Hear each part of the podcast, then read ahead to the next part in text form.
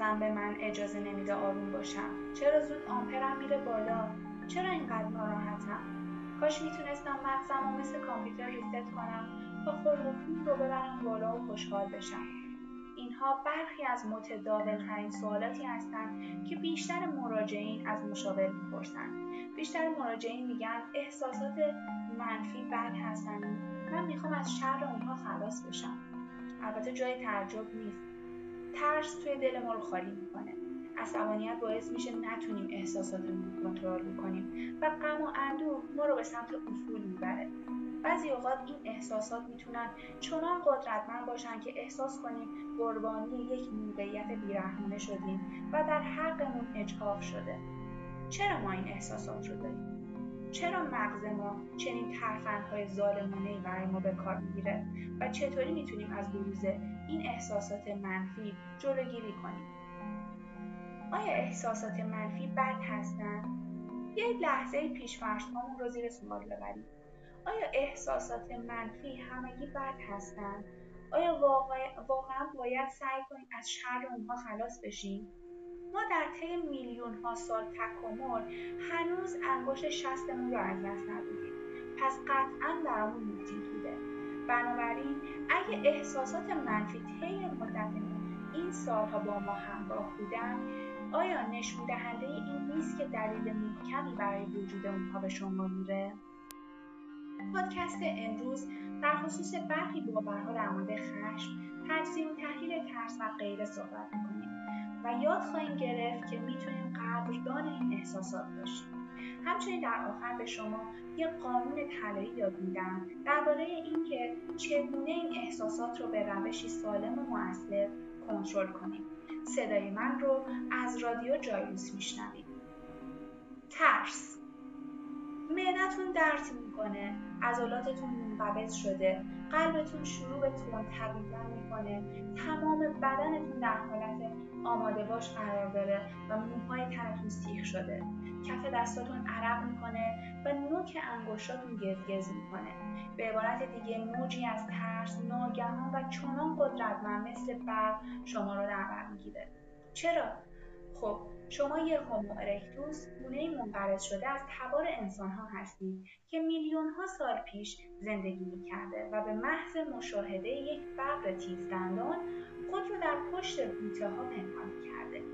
مغز شما وقت نداره که بهتون میگه نگاه کن به نظر می‌رسه این موجود می‌تونه به من آسیب برسونه.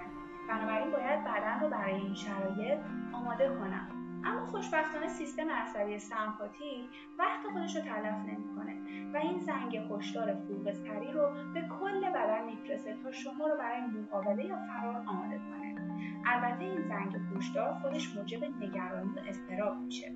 اما به هر حال اگه هشدار حالت ملایم خوشایندی داشت شما این خطر رو جدی نمی‌گرفتید می‌گرفتید افزایش جریان خون و آدرنالین به شما کمک می‌کرده تا به خونه خودتون در غار پناه ببرید.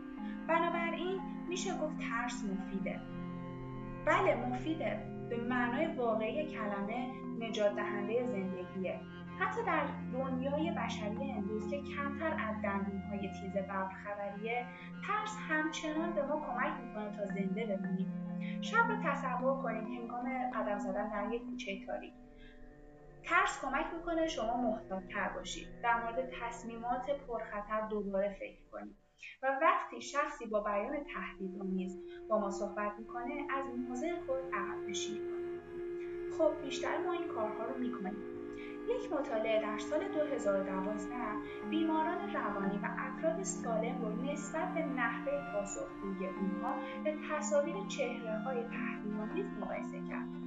تصاویر روی صفحه رایانه نشون داده می‌شد و شرکت کنندگان می‌تونستند از یک جویستیک برای عقب یا جلو بردن تصاویر استفاده کنند. شرکت کنندگان سالم تمایل داشتن که تصاویر رو زود رد کنند.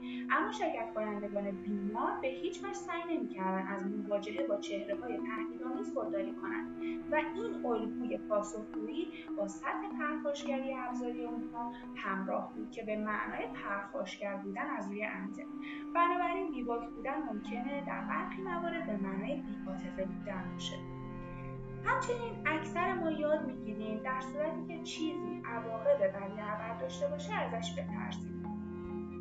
به عنوان مثال در یک مطالعه تصویربرداری از مغز در سال 2005 شرکت کنندگان سالم یاد گرفتن از چهره از تصویر چهره هایی که دارای سیبیل بودن بترسن چون هر بار که این چهره ها رو می‌دیدن از یک لوله فشار هوا تحت نوع فشار ناراحت کننده قرار می‌گرفتن ترس در مغز اونها در طی این فرآیند یادگیری فعال شدن و بدن اونها با واکنشکاری ترس مناسب مثل تعریق واکنش نشون می‌دادن. اما واکنش بیماران روانی متفاوت بود. پوست اونها عرق نمی‌کرد و مدارهای ترس اونها هیچ فعالسازی خاصی رو نشون نمی‌دادن. به نظر می‌رسه ترس نه تنها یک احساس مفید بقای فردی ماست بلکه همچنین احساسیه که می‌تونه به حفظ آرامش کل جامعه کمک کنه. اگه همه ما به معنای واقعی بیدار و نترس بودیم همه می‌تونستیم روان پریش بشیم و این وضعیت برای جامعه واقعا خطرناک به شما می‌رفت. خشم فریاد زدن تهدید کردن پرتاب وسایل مشت کوبیدن آیا اینها نماد خشم و عصبانیت؟ نه. اینها پرخاشگری هستند. بزرگترین باور غلطی که باید بیدرنگ اون رو اصلاح کنید اینه که عصبانیت و پرخاشگری یکسانند اصلا اینطور نیست. شما می‌تونید بدون اینکه صدمه به کسی وارد بشه احساس عصبانیت کنید. همچنین می‌تونید به کسی تحکم کنید بدون اینکه از دستش عصبانی بشید یا اون از دست شما عصبانی بشه. خشم و عصبانیت یک احساسه اما پرخاشگری یک رفتاره. اگر عصبانیت و پرخاشگری یکسان بودن قطعا عصبانیت چیز بد و ترسناکی می‌شد. ما همیشه می‌خوایم جلوی این احساس منفی رو بگیریم و دیگران رو هم از داشتنش منع اما در حقیقت خشم و عصبانیت احساسی کاملا سالم و عادیه. بیایید دوباره به اجداد هومو ارکتوسمون فکر کنیم.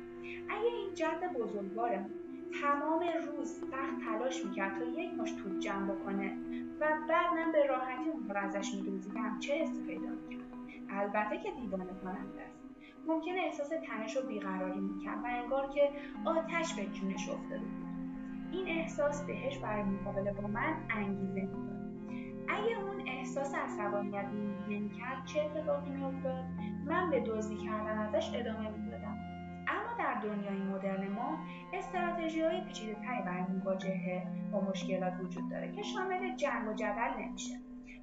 مثلا اگه کسی ساندویچ من رو از یخچال اداره بدزده ممکنه احساسم رو راجع به این موضوع باش بیان کنم و ازش بخوام عذرخواهی کنه و قول بده که دیگه هرگز این کار رو انجام نده. این کار نه تنها آینده ساندویچ های من رو تضمین می‌کنه بلکه باعث میشه از دید همکارانم آدم با اعتبار و با برسم مطالعه در سال 2001 که در مجله شخصیت و روانشناسی اجتماعی منتشر شده از مردم خواسته بود که همکاران خود رو در مورد شدت ابراز احساسات مختلفشون از جمله عصبانیت ارزیابی کنند.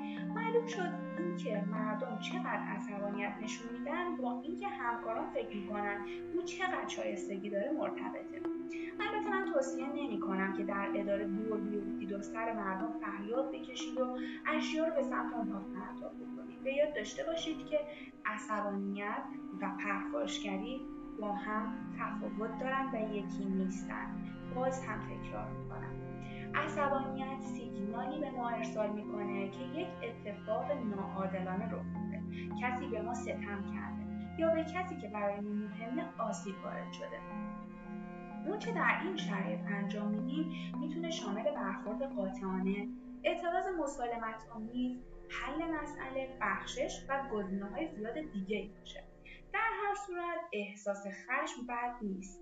و به ما کمک می‌کنه تا متوجه بشیم اشتباهی رخ داده و رسیدگی به اون رو در اولویت کامل حالا بیاید با یه احساس منفی دیگه آشنا بشیم. غم و اندوه. این یکی سخته. دوره غم و اندوه سنگین و کندیسره این احساس انرژی ما رو تخلیه می‌کنه و انگیزمون رو کاهش میده. پس چطور ممکنه غم و اندوه برامون مفید باشه؟ ما چه وقت احساس ناراحتی می‌کنیم وقتی که کسی که دوستش داریم فوت می‌کنه. وقتی رابطه ای رو از دست میدیم که برامون خیلی با ارزش بوده.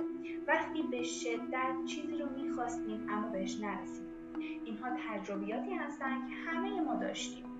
اما اگه در این مواقع احساس ناراحتی نکنیم چه اتفاقی میافته؟ در مراسم تشییع جنازه دوستمون شرکت نمی‌کنیم چون مرگ کسی که دوستش داشتیم خیلی جدی و مهم تلقی نمی‌کنیم و احتمالا به بازمانده ها هم اهمیتی نمیدیم. ما روابط رو ارزشمند نمیشمریم چون از دست دادن یک عزیز به هیچ وجه برامون آسیب رسان نیست. ما نمی‌دونیم که چه اهدافی برامون مهم هستن چون عدم دستیابی به اونها نمی‌تونه خدشهای در ذهنمون وارد کنه. از طرف دیگه احساس غم به ما این امکان رو میده تا نفسه بدونیم چه چیزی در زندگی بیشتر برای ما اهمیت داره. غم به ما درس هایی از اشتباهاتی که مرتکب شدیم میده و به ما یادآوری می‌کنه که چیزهایی که اکنون داریم ارزشمند و گرانی بدونیم. و اندوه و ناراحتی مثل همه احساسات دیگه حتی احساسات مثبتی مثل شادی و هیجان به ما این امکان رو میده تا همه احساسات مختلف رو بچشیم و ارزشهای ما رو برجسته و رفتار ما رو هدایت در حقیقت داشتن ترکیبی از احساسات برای سلامتی شما مفیده. مطالعه با تقریبا 20 شرکت کننده نشون داد که افرادی که تمایل دارند هم احساسات مثبت و هم احساسات منفی رو تجربه کنند از سلامت جسمانی بهتری برخوردارند این یک اثر کوچیک اما به لحاظ آماری معنادار بود حتی بالاتر و فراتر از نظریه داشتن احساسات مثبت. به عبارت دیگه خیلی خوبه که احساسات مختلفی داشته باشیم. احساسات منفی شهرت بدی پیدا کردن. چون این احساسات احساس خوشایندی در ما به وجود نمیارن و به نظر ما بیفایده یا خطرناک هستند اما در واقع اونها خیلی هم مفید و سالم هستند ترس سیستم هشدار قابل اعتماد بدن ماه خشم و عصبانیت برای افشای بیعدالتی شده برمیشه و غم و اندوه به ما نشون میده که مهمترین چیز در زندگیمون چیه.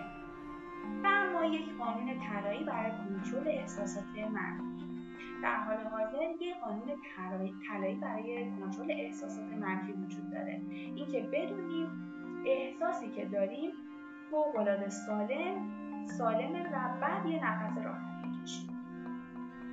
اون احساس رو با آغوش باز بپذیریم. سعی نکنیم باش مقابله کنیم چون قطعا شکست می‌خوریم و یا در بهترین حالت اون احساسات روی هم تلمبار میشن و آینده خوبی ندارن. اگه اجازه بدید اون احساس در بدن شما به جریان بیفته خودش به شما میگه که چه چیزی رو باید بدونید و در نهایت چه کنید. این بار که این احساسات به سراغتون اومدن از این قاعده پیروی کنید و نتیجهش رو ببینید. امیدوارم از این پادکست که به سفارش مجموعه جایروس تهیه شده بود نهایت استفاده رو ببرید. اگر هم سوالی در این مورد دارید می‌تونید به وبسایت ما جایروس.com سری بزنید.